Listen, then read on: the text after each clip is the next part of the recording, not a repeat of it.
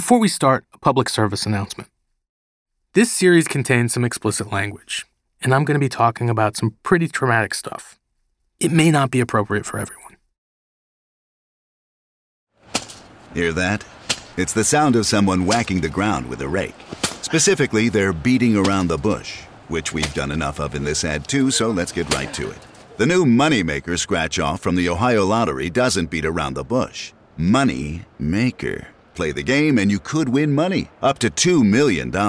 With more than 88 million in prizes ranging from 50 to $500, Moneymaker cuts right to the cash. Lottery players are subject to Ohio laws and commission regulations. Play responsibly.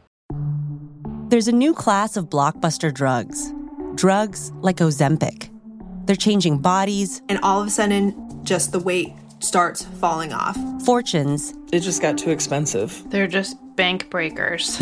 And industries. There was a lot of excitement, there was a lot of skepticism. The impact of these drugs from business to health is just beginning. From the journal, Trillion Dollar Shot. Find it in the journal feed wherever you get your podcasts. Previously on 544 Days. How do we prove we're going to be trying to move in the same direction? We want to know that Jason's okay. His mother needs to talk to him. She's like, Well, I want to go to Tehran. And I said, I really don't think that's a great idea. So I figured out okay, black shirts, masks, they must be part of the Revolutionary Guard.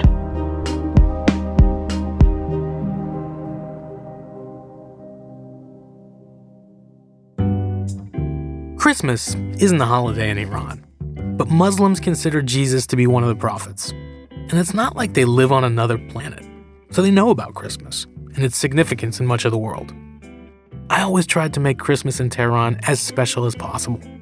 Yegi was on board with that, because like most Iranians, she loves a good celebration. That first year we were married, we hosted a big feast. Everyone and their mother wanted to come, literally. We sourced a turkey that was so huge it didn't fit in our oven. So we cooked it with the door half open. And miraculously, it came out perfect. We baked Christmas cookies, and there was at least one present under our tiny tree for everyone who came. It didn't snow that year, but it was magical. And that would turn out to be the only Christmas feast we ever hosted in Tehran. The next Christmas, 2014, I was in Evin prison. At around 11 a.m., a guard came to my cell and told me to come with him. I didn't know what to expect. These guys love symbolism. But a surprise on Christmas could just as easily be good news or very bad news. The guard led me into the visitation room. There, to my surprise, I saw my mom for the first time in six months and I saw you were wearing dad's leisure outfit, which fit you, which indicated that you had lost quite a fair amount of weight. I was wearing my dad's old tracksuit, which Yegi had brought me. When I saw you looking so thin, I was really startled. It um, was an indication of the stress you were living with, and that wasn't that wasn't good to see.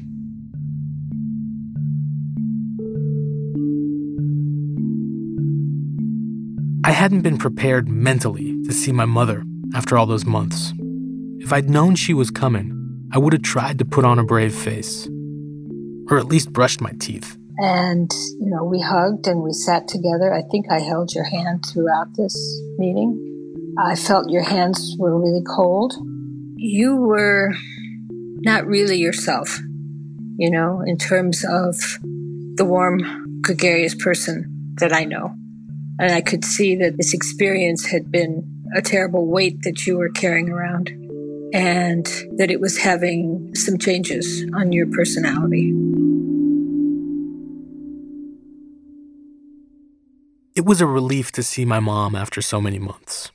We hugged, but there wasn't a lot of crying. Mostly, I felt frustrated. I'd hoped that I would be free by Christmas. I remember telling my mom to work harder to get me out. Then they led me away, back to my cell. Well, at that point, we didn't know when we would be able to see one another again, but I'm sure I promised you that I would do everything that I could on the outside. Now that Christmas had passed, I wanted to be out by the next milestone, my birthday, which is the Ides of March. But was my mom going to be up to that challenge? If there was any chance of me getting out, it was going to take some serious campaigning to turn up the heat on officials in Iran and the US. Because as much as I thought my fate was tied to the nuclear talks, the negotiations that really mattered were only just beginning. I'm Jason Rezaian, and this is 544 Days. Episode 5 Pressure Mounts to Get Me Out. On one side, the megaphone of public support. On another, secret talks and cloak and dagger diplomacy.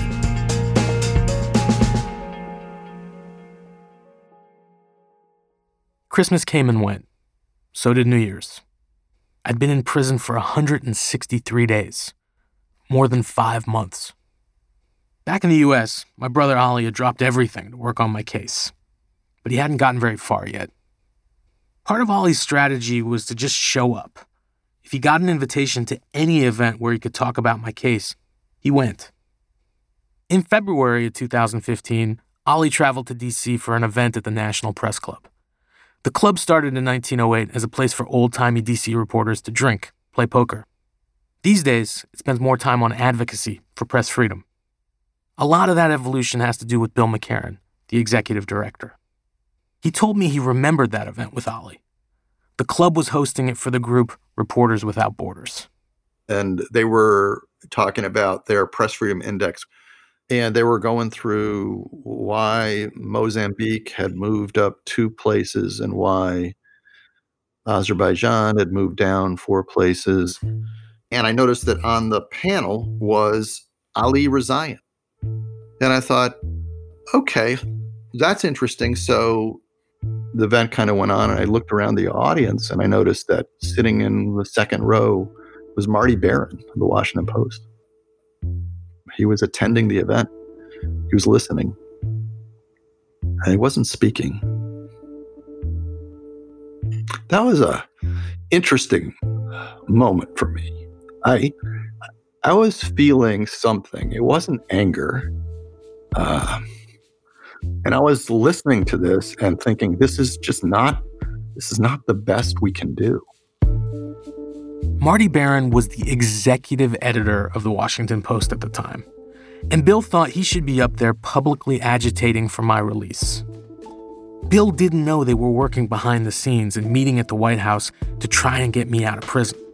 And he didn't like seeing Ali sitting on a panel about press freedom around the world instead of just focusing my case. He looked sad. He was looking down. I mean, he was sad. I know he was. So my thought was, this this poor guy. I wanted to do whatever we could to change his life. So after the event was over, Bill went up to Ali to introduce himself. I didn't know that then, but that was a consequential event for me to meet Ali Rezaian. And what happened was Ali actually ended up changing my life. So we go up to the office up there upstairs and we start talking. And I just remember it, it was very, very important because they said, we want to do everything we can and make all of our contacts, everything that we can do to help you get Jason out. Jason was asking, get me out by my birthday. And so I just said, when is his birthday?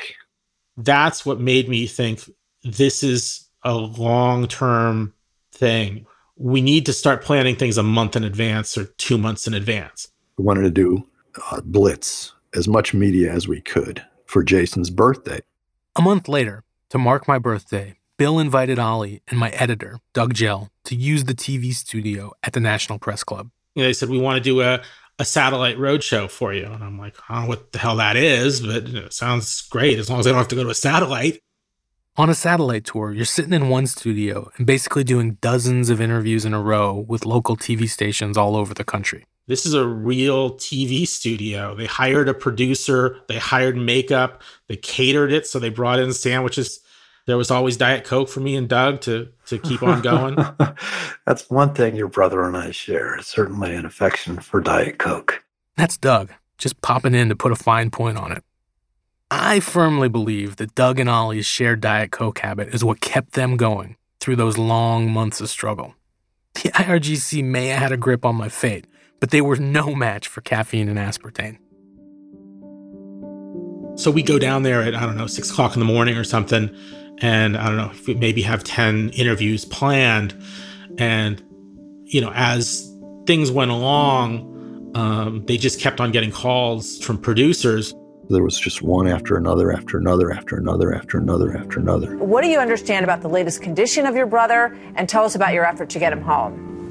You know, right now we know that Jason is uh, still very isolated. Uh, his mental condition, I think, is, is worsening. That he was very depressed at the situation. He was disappointed that the Iranians aren't following the rules and the laws that they have set. Uh, we've been working uh, for the last few months to get Jason a lawyer. He's been held for longer than any other Western journalist in history. He isn't being protected by the Iranians, by the and laws. Do you know why he was jailed? I think that's one of the biggest mysteries here. And the Iranians have done a very good job of not giving us any information.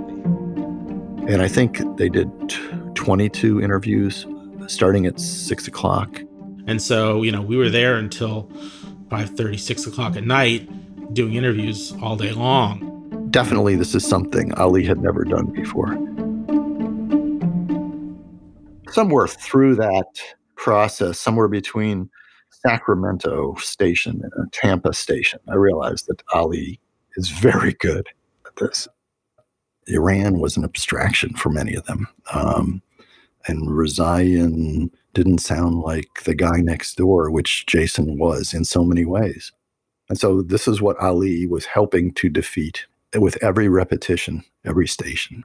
And this is where Ali had a huge, a huge talent. You need to be able to make an audience feel like you're talking about a person because that's how they can imagine their brother, right, is being held. And it takes that. It takes that to put action into people. After this marathon, Ali would go on to do so many TV interviews, he lost count. So in the end, we would jokingly call Ali the anchor man. Maybe he was so good at it because he had complete and total clarity about his mission. Well, there was one goal. I mean, I guess that was made it really kind of easy. If you step back and say, I don't have to pay attention to any of this other stuff, right? There's one thing that's going on here. By all that other stuff, Ali's mostly talking about the nuclear negotiations and the way my case was all tangled up with that. Ollie knew I would never be as important to the Obama administration as its quest for a deal. And the deal was not a sure thing. I mean, it could have not happened, right? The deal could have not happened. So, again, if it's like, well, is there going to be a deal? Well, it can't be a deal unless Jason gets out. Well, if the whole thing falls apart, then then Jason doesn't get out. And so Ali, a guy who treasures his privacy, became the anchor man. For a year and a half, he bounced between TV studios, Capitol Hill, and the UN, all to make sure that no one could forget me.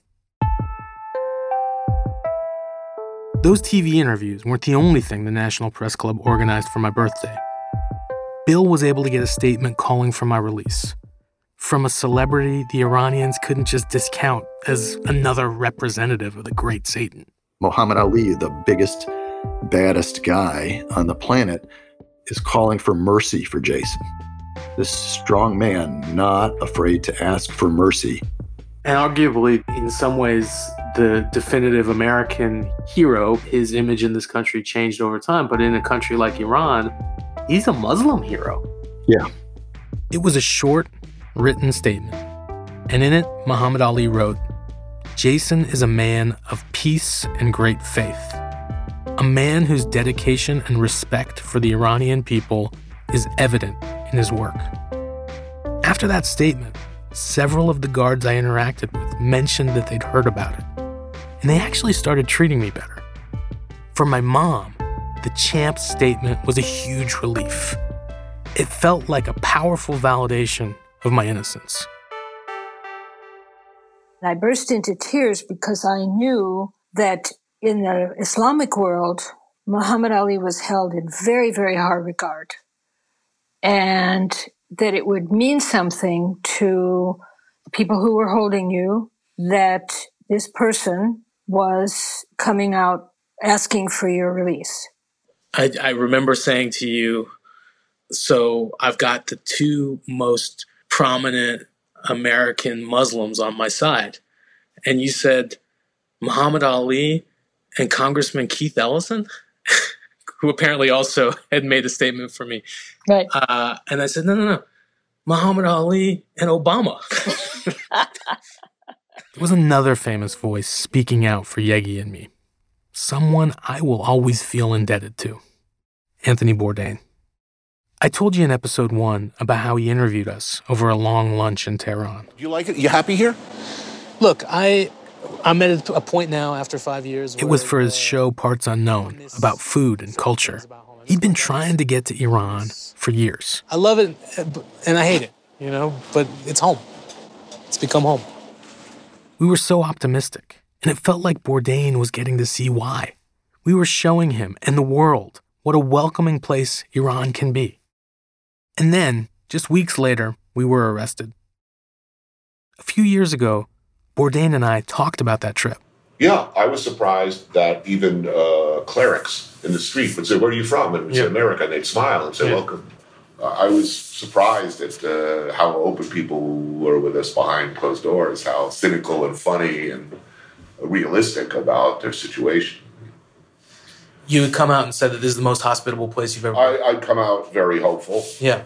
Uh, and and maybe allowed myself the space to feel uh, to be willfully naive. I'd had such a positive experience in Iran that I was surprised uh, and terribly disappointed and uh, heartbroken and worried. When we were arrested, Bourdain stepped up for us. In Iran, you interviewed these two people. You said they were great, and th- there's no proof they did anything wrong.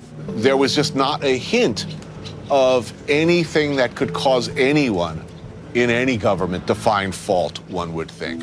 So it's just. He did TV interviews, tweeted, wrote an op ed. We knew right away that obviously everyone knew right away that whatever charges they were bringing against you were likely to be bullshit and were in fact going to be bullshit and in fact ended up being bullshit. While I was in Evin, I thought a lot about that interview we'd done for Tony's TV show. I want to say though that sitting there in the prison, not knowing what was going to happen, I was looking to the future airing of this, whatever we said in that, as a lifeline. If we didn't have that, you would have had all these sort of stories of we asked his neighbor and they said he was a quiet man type yes, of thing. Right. You know, well, put a face. It put a face, and and, and it just it changed the whole equation. I think. I, I, believe no, that. and I'm very grateful if that's the case. When the Iran episode of Parts Unknown aired, I'd been locked up for more than three months. Bourdain still included the video of us, looking so carefree. But then he explained that I'd been thrown in prison. Not long after I got to talk all this through with him, Anthony Bourdain took his own life. And Yegi and I lost a friend who did more for us than we ever could have expected.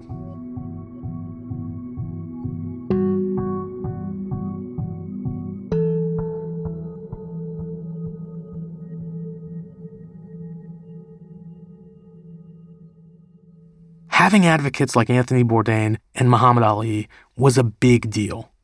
It really helped with one of the main goals to get the name Jason Rezaian out as widely as possible. At the press club, this was one of Bill McCarren's strategies. You need to get the name out there because in all these cases, the jailer wants you to forget the name. If you forget the name, if you don't hear the name, then you don't think about the person. This is around the time that hashtag FreeJason took off. Using the hashtag on social media helped Ali pull together hundreds of thousands of signatures for a petition calling for my release. That drove even more coverage of my case. First time I went to the Post, I sat in on the morning meeting and I talked about it. And I mentioned that we're doing this hashtag FreeJason thing. And we've got all these people that have signed this petition. And I think it was Marty who said, Well, that sounds like news. Why don't we write something about that? There has to be something new in order for there to be news. And that was news. So, oh, wow, this is a way that we can generate some people paying attention if they otherwise wouldn't. In April of 2015, there was another big opportunity to generate attention the White House Correspondents' Dinner. Everyone who watches politics and the media knows about what they call nerd prom. There'd definitely be lots of coverage on TV and social media. So the Post had a thousand free Jason pins made up before the dinner, and they handed them out to everyone they could. They figured, hey, at least the words free Jason would be in every picture from the dinner and the after parties. But they didn't count on the biggest PR bump from that night. We remember the journalists unjustly imprisoned around the world, including our own Jason Rezaian. That's not how my name is pronounced. For nine months, Jason has been imprisoned in Tehran for nothing more than writing about the hopes and the fears of the Iranian people, carrying their stories to the readers of the Washington Post in an effort to bridge our common humanity. Jason's brother Ali is here tonight, and uh, I have told him personally we will not rest until we bring him home to his family, safe and sound.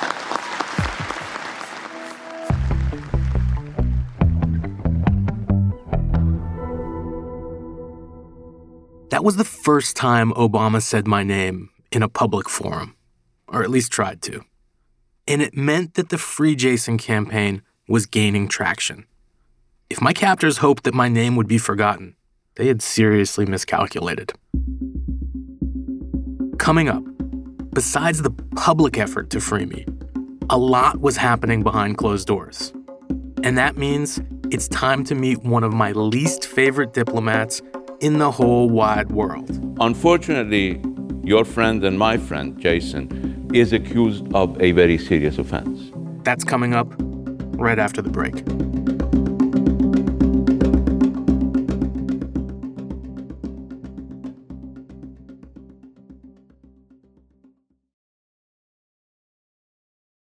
In my new prison cell, there wasn't much to do except watch TV. So my cellmate Mirsani and I watched a lot of TV. We only got Iran's state run channels. And during the nuclear talks, they always covered Iranian envoys whenever they spoke in public, especially when they were abroad. So one day in February of 2015, I caught an interview with Javad Zarif. He was Iran's foreign minister and led Iran's team of nuclear negotiators. Iran is not threatening anybody. We're not threatening to use force. We're not saying all options are on the table. I hope. He was talking to the Washington Post columnist David Ignatius. Ignatius was asking Zarif about relations between the U.S. and Iran and about the nuclear deal. But then at the very end, there was a surprise. My uh, colleague and personal friend Jason Rezaian, who's our correspondent in Tehran, has been in prison since uh, last July. The charges have never been made clear, and it would be wrong of me not to use this public forum to say to the uh, Iranian foreign minister that we uh, dearly hope, and I speak for all uh, journalists, I think, around the world, for his prompt release. Uh, sure, so you have the la- last word, but I, I believe Jason Rezaian has been charged. Uh, I've tried my best to help him uh, in a humanitarian way. I hope that he will be cleared of the charges in a court of law, and that would be a good day for me. His wife This was such bullshit. But hearing Ignatius made me feel stronger. David Ignatius, one of the Post's biggest names, was challenging the foreign minister of Iran in public to release me. That made me feel like I was going to be able to live through this, whatever this was. I got to tell David that when I talked with him for this podcast. Nothing makes me happier than thinking that in, in prison, in, in your time of worry, here was something on the TV that said, Hey, buddy, we love you, you know, at the Post, and we're going to keep raising this every chance we get in every forum that we appear in. It's true. David kept at it. A couple months later, he did another onstage interview with the same guy, the foreign minister, Javad Zarif. This time at NYU. And again, I caught it on TV. Unfortunately, your friend and my friend, Jason, is accused of a very serious offense. And I hope that he's cleared in a court. But he will have to face a court. He's an Iranian citizen. Uh, it is unfortunate that some overzealous, uh, low level operative tried to take advantage of him. And I don't go into further detail because that's a pending case before the court. That was a nasty piece of work. To s- suggest in this elliptical way, I can't share the details with you, uh, dear friends, but uh, that there was some substance to, to the allegation, that unfortunately some low level person had said something and it was e- implying that, that, that w- there was a real spy case here. And I remember just, just thinking it was a tricky business at once to speak of my friend Jason and to, in effect, push you deeper into the mess you were in. Yeah, so meet the smooth talking Javad Zarif. He recently lost his job after an ultra conservative cleric won the presidential election this past June. But Zarif spent almost a decade as foreign minister, and he was often the only guy American leaders and journalists could talk with publicly.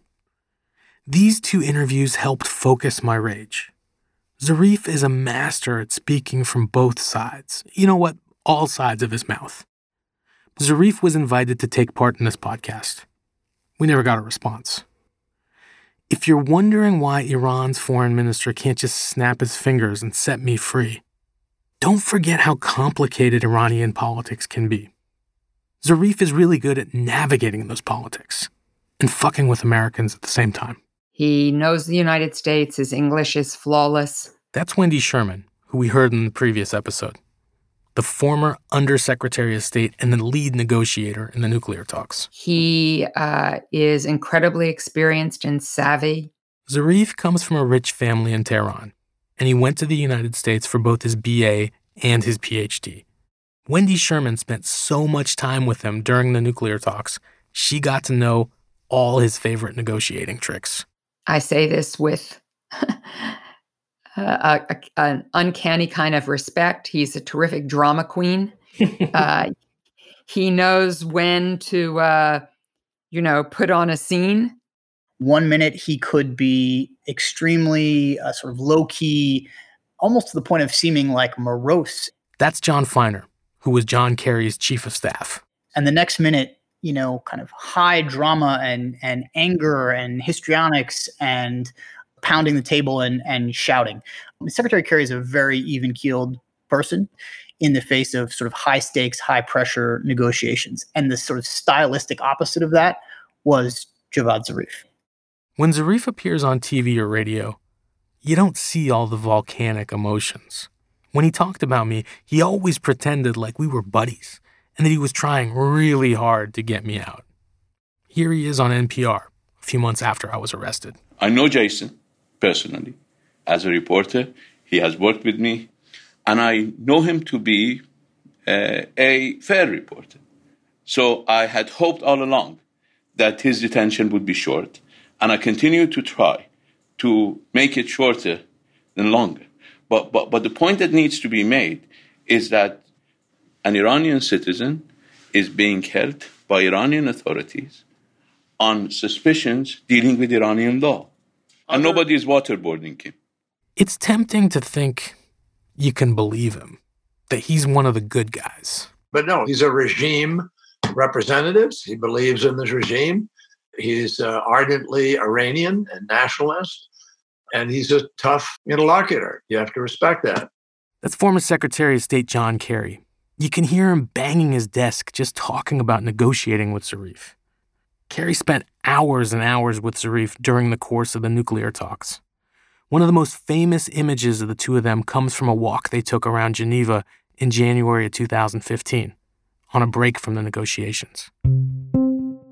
We talked. We talked very seriously, even as we were walking across a bridge and around the block a little bit in uh, Geneva. It proved to be a little more of a show than either of us had anticipated. I thought we were going to be able to get away with a little bit of a quiet walk, two guys talking, getting away from the contrived atmospherics of a room in which you're sort of locked into it. And uh, we chatted about a couple of the hurdles that we faced and things we had to get over. I thought it was a, a worthwhile conversation. I think he did, and I think he probably got more trouble for it than I did. What was most interesting to me about that was how kind of dangerous that seemed politically to both of them at that time. This is Jon Finer again. It was not helpful at all, and probably in some ways much more personally dangerous for Javad Zarif to be seen sort of in a more casual setting with John Kerry, who was the Secretary of State, who was overseeing at that point the most extensive sanctions program against a country that the world had had ever seen. This moment showed just how fraught the US Iran relationship was when I was taken hostage. I mean, these guys couldn't even take a casual stroll together. Zarif was risking pissing off the guys who had me, and those guys would do anything to keep Iran's nuclear program off the table. There was a big division within the government of Iran. There were those who were absolutely opposed to any negotiations at all with the so called Great Satan. The people that I call the hard hardliners in Iran, the Islamic Revolutionary Guard Corps and the Quds Force, did not want a joint comprehensive plan of action. And they wanted to do everything they could to thwart the negotiations. I think that Zarif had very limited authority to do anything. About my case, she means. It wasn't the foreign ministry that took you, it wasn't the foreign ministry who could get you released. So, who the fuck could get me released? Someone was going to have to talk with the guys who wanted to scuttle the nuclear deal, the IRGC. And this is where we get to the cloak and dagger stuff. Yeah, so if, I'll put you kind of into my shoes on this. Brett McGurk worked in the State Department under George W. Bush, Obama, and Trump. He's now serving on Biden's National Security Council. And in the summer of 2014, he was President Obama's envoy in the fight against ISIS. So I spent almost the entire summer in, in Iraq in a, just an incredibly intense environment. I mean, you're it's a 24 hour day because the way the time works, it's eight hours ahead out there. So you're dealing with stuff on the ground and then you're in meetings with Washington late at night. And that included regular meetings with President Obama on down. When I finally came home for a period, I remember saying to my wife, Gina, when I got to see her again, that it looks like over the next year or so, I'm, I'm hardly going to be home. And he was about to get even busier. Brett McGurk has a really important role to play in my story, so I want you to be able to picture him. I got a perfect description from Ben Rhodes, one of Obama's top foreign policy advisors. So Brett McGurk could have walked onto the set of Mad Men and not changed his clothes and just been another guy in the room. You know, the square jaw, the neatly parted hair. And in a way, he was a kind of throwback diplomat, you know, to some bygone era of Americans who become Arabists. They can walk into rooms in Iraq with tribal leaders or Shia clerics and just talk to them and make a connection. So back to the summer of 2014. Brett was already a busy guy when he got an unexpected request. So I was surprised when Wendy Sherman pulled me to the side and said, Hey, Brett, we've had these talks about American prisoners through the nuclear process. I said, Yeah. And she said, We're going to open a new channel with the Iranians that we think actually kind of hold the prison keys. You know, not the smooth English speaking uh, Zarifs and those guys from the Ministry of Foreign Affairs, but a different kettle of fish on the Iranian uh, side. And I, I think my initial reaction in my own head was, uh, well, good luck with that. And then she said, we really want you to lead this process. like that could be someone's full time job. So I really kind of pushed back uh, politely and said, Wendy, I, there's got to be someone else um, for this job. And then Secretary Kerry kind of pulled me aside as well around the same time and really asked me to take it on. So um, I agreed to do it. You uh, you said at the beginning that you told Gina that you didn't think that you'd be around much for the next year or so. How did she respond to the idea that you had this whole new set of responsibilities on top of it? I don't even think I told her about the the early days of that assignment um, because it was just so sensitive. And so the Obama administration launched a risky strategy. While Sherman and Kerry kept negotiating the nuclear deal with Zarif, Brett would lead a secret, parallel track. His job was to convince the IRGC to let me go, along with other Americans Iran was holding. To really get hard things done, it has to be done outside of the glare of the media and Congress and all that. I mean, it just would be almost impossible. So it was designed to be secret. In the fall of 2014, Brett started by pulling together a team from the intelligence agencies, justice, and State Departments to come up with a plan for the talks. So we had prepared for a couple months before we sat down for the first time about, you know, what are we likely to hear? How are we going to respond? Because the US doesn't have diplomatic ties with Iran, the meeting had to be arranged by the Swiss. And when I say this had to be secret, I really mean it. The Swiss set it up, and they're very good at this stuff. So, you know, we had assumed names. I think somewhere um, a guy named Pierre Dupont has like massive intercontinental hotel points, right? Because that we're all under assumed names. It's a pretty good fake name. McGurk looks like he could be a Pierre Dupont. Whether or not that was necessary, honestly, I don't know. But that's how the that's how the Swiss do it. McGurk had a general philosophy of negotiations, no matter who he was talking to. Whether you're negotiating with your friends or your adversaries, um, generally on your first session, you want to just kind of try to draw them out and get them talking, get the other side of the table talking, because that's how you gain intelligence and you kind of can set the contours for what might be possible. But when the first meeting began in December 2014, Brett could tell that this approach would be difficult. So they walk in, and um, there's about six of them. My counterpart is a very senior intelligence official. You could just tell there was kind of a good cop, bad cop on their own side. So, you know, he had one guy sitting to his right that never opened his mouth. And um, so after kind of our first day, I said to my, the guy from our intel community who's an expert on Iran, I said, hey, who, who is this guy? and uh, just remember, he said, you know, Brett, if you're ever if you ever find yourself in an empty basement somewhere, strapped to a chair with a light bulb over your head, you don't want to see that guy walk in the room. McGurk is a seasoned diplomat, but that doesn't mean he doesn't have feelings, sometimes strong ones, when he goes into a discussion with people whose ideas are antithetical to his. You're representing the United States of America, right? And so you're carrying your honor, your flag, and honestly, a lot of anger. You know, I didn't like these guys. And so you go into it with that. And honestly, they come to it with that too. I mean, they were ready to just go on and on about, you know, everything from Mossadegh to the Iran-Iraq war, our support to Saddam, to the Iran air shoot down that killed 299 people and 66 children. They go through the whole thing, right? I have it kind of memorized. Okay, you want to play that game? We go through our whole litany of stuff from the most recent Iraq war to Beirut and Hezbollah to the hostages and everything. These lists are the long, well rehearsed beef on both sides. Not the best small talk to break the ice. And I could also tell the dynamic that my counterpart, their head of delegation, was posturing. So I kind of realized pretty soon I got to get this guy alone and just kind of say, hey, my secretary, my president asked me to come do this. Uh, if there's no way to have a discussion, you know, I can go home. I got other things to do. So I did that about halfway through the first day. And we took a break. And that's when they came back in and, um, you know, put a quote offer on the table that was so ridiculous. That ridiculous offer coming up on our next episode. They said they're open to a prisoner exchange. And my trial begins.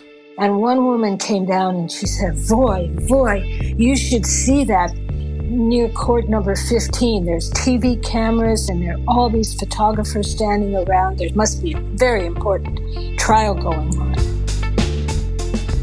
That's next time.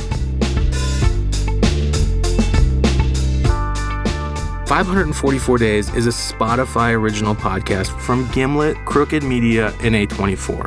It's hosted by me, Jason Rezaian. Our senior producer is Matt Frassica. Julie Carly is our associate producer. Our editor is Allison McAdam, with fact checking by Amy Tardif. Mixing and sound design by Emma Munger. Additional sound design by Josephine Holtzman of Future Projects. Our theme music is by Ramteen Arablouei, and we have more original music by Ramteen and Emma Munger. Additional music by Peter Leonard and Bobby Lord. Production support from Sydney Rapp, Gabby Mrozovsky, and Renita Jablonski. The executive producers are Sarah Geismer, Jess Lubin, Lyra Smith, Allison Falzetta, Colin Campbell, and Lydia Polgreen. Special thanks to Tommy Vietor, Ravi Nandan, Claire Sankey, Dan Behar, and Jen Hahn.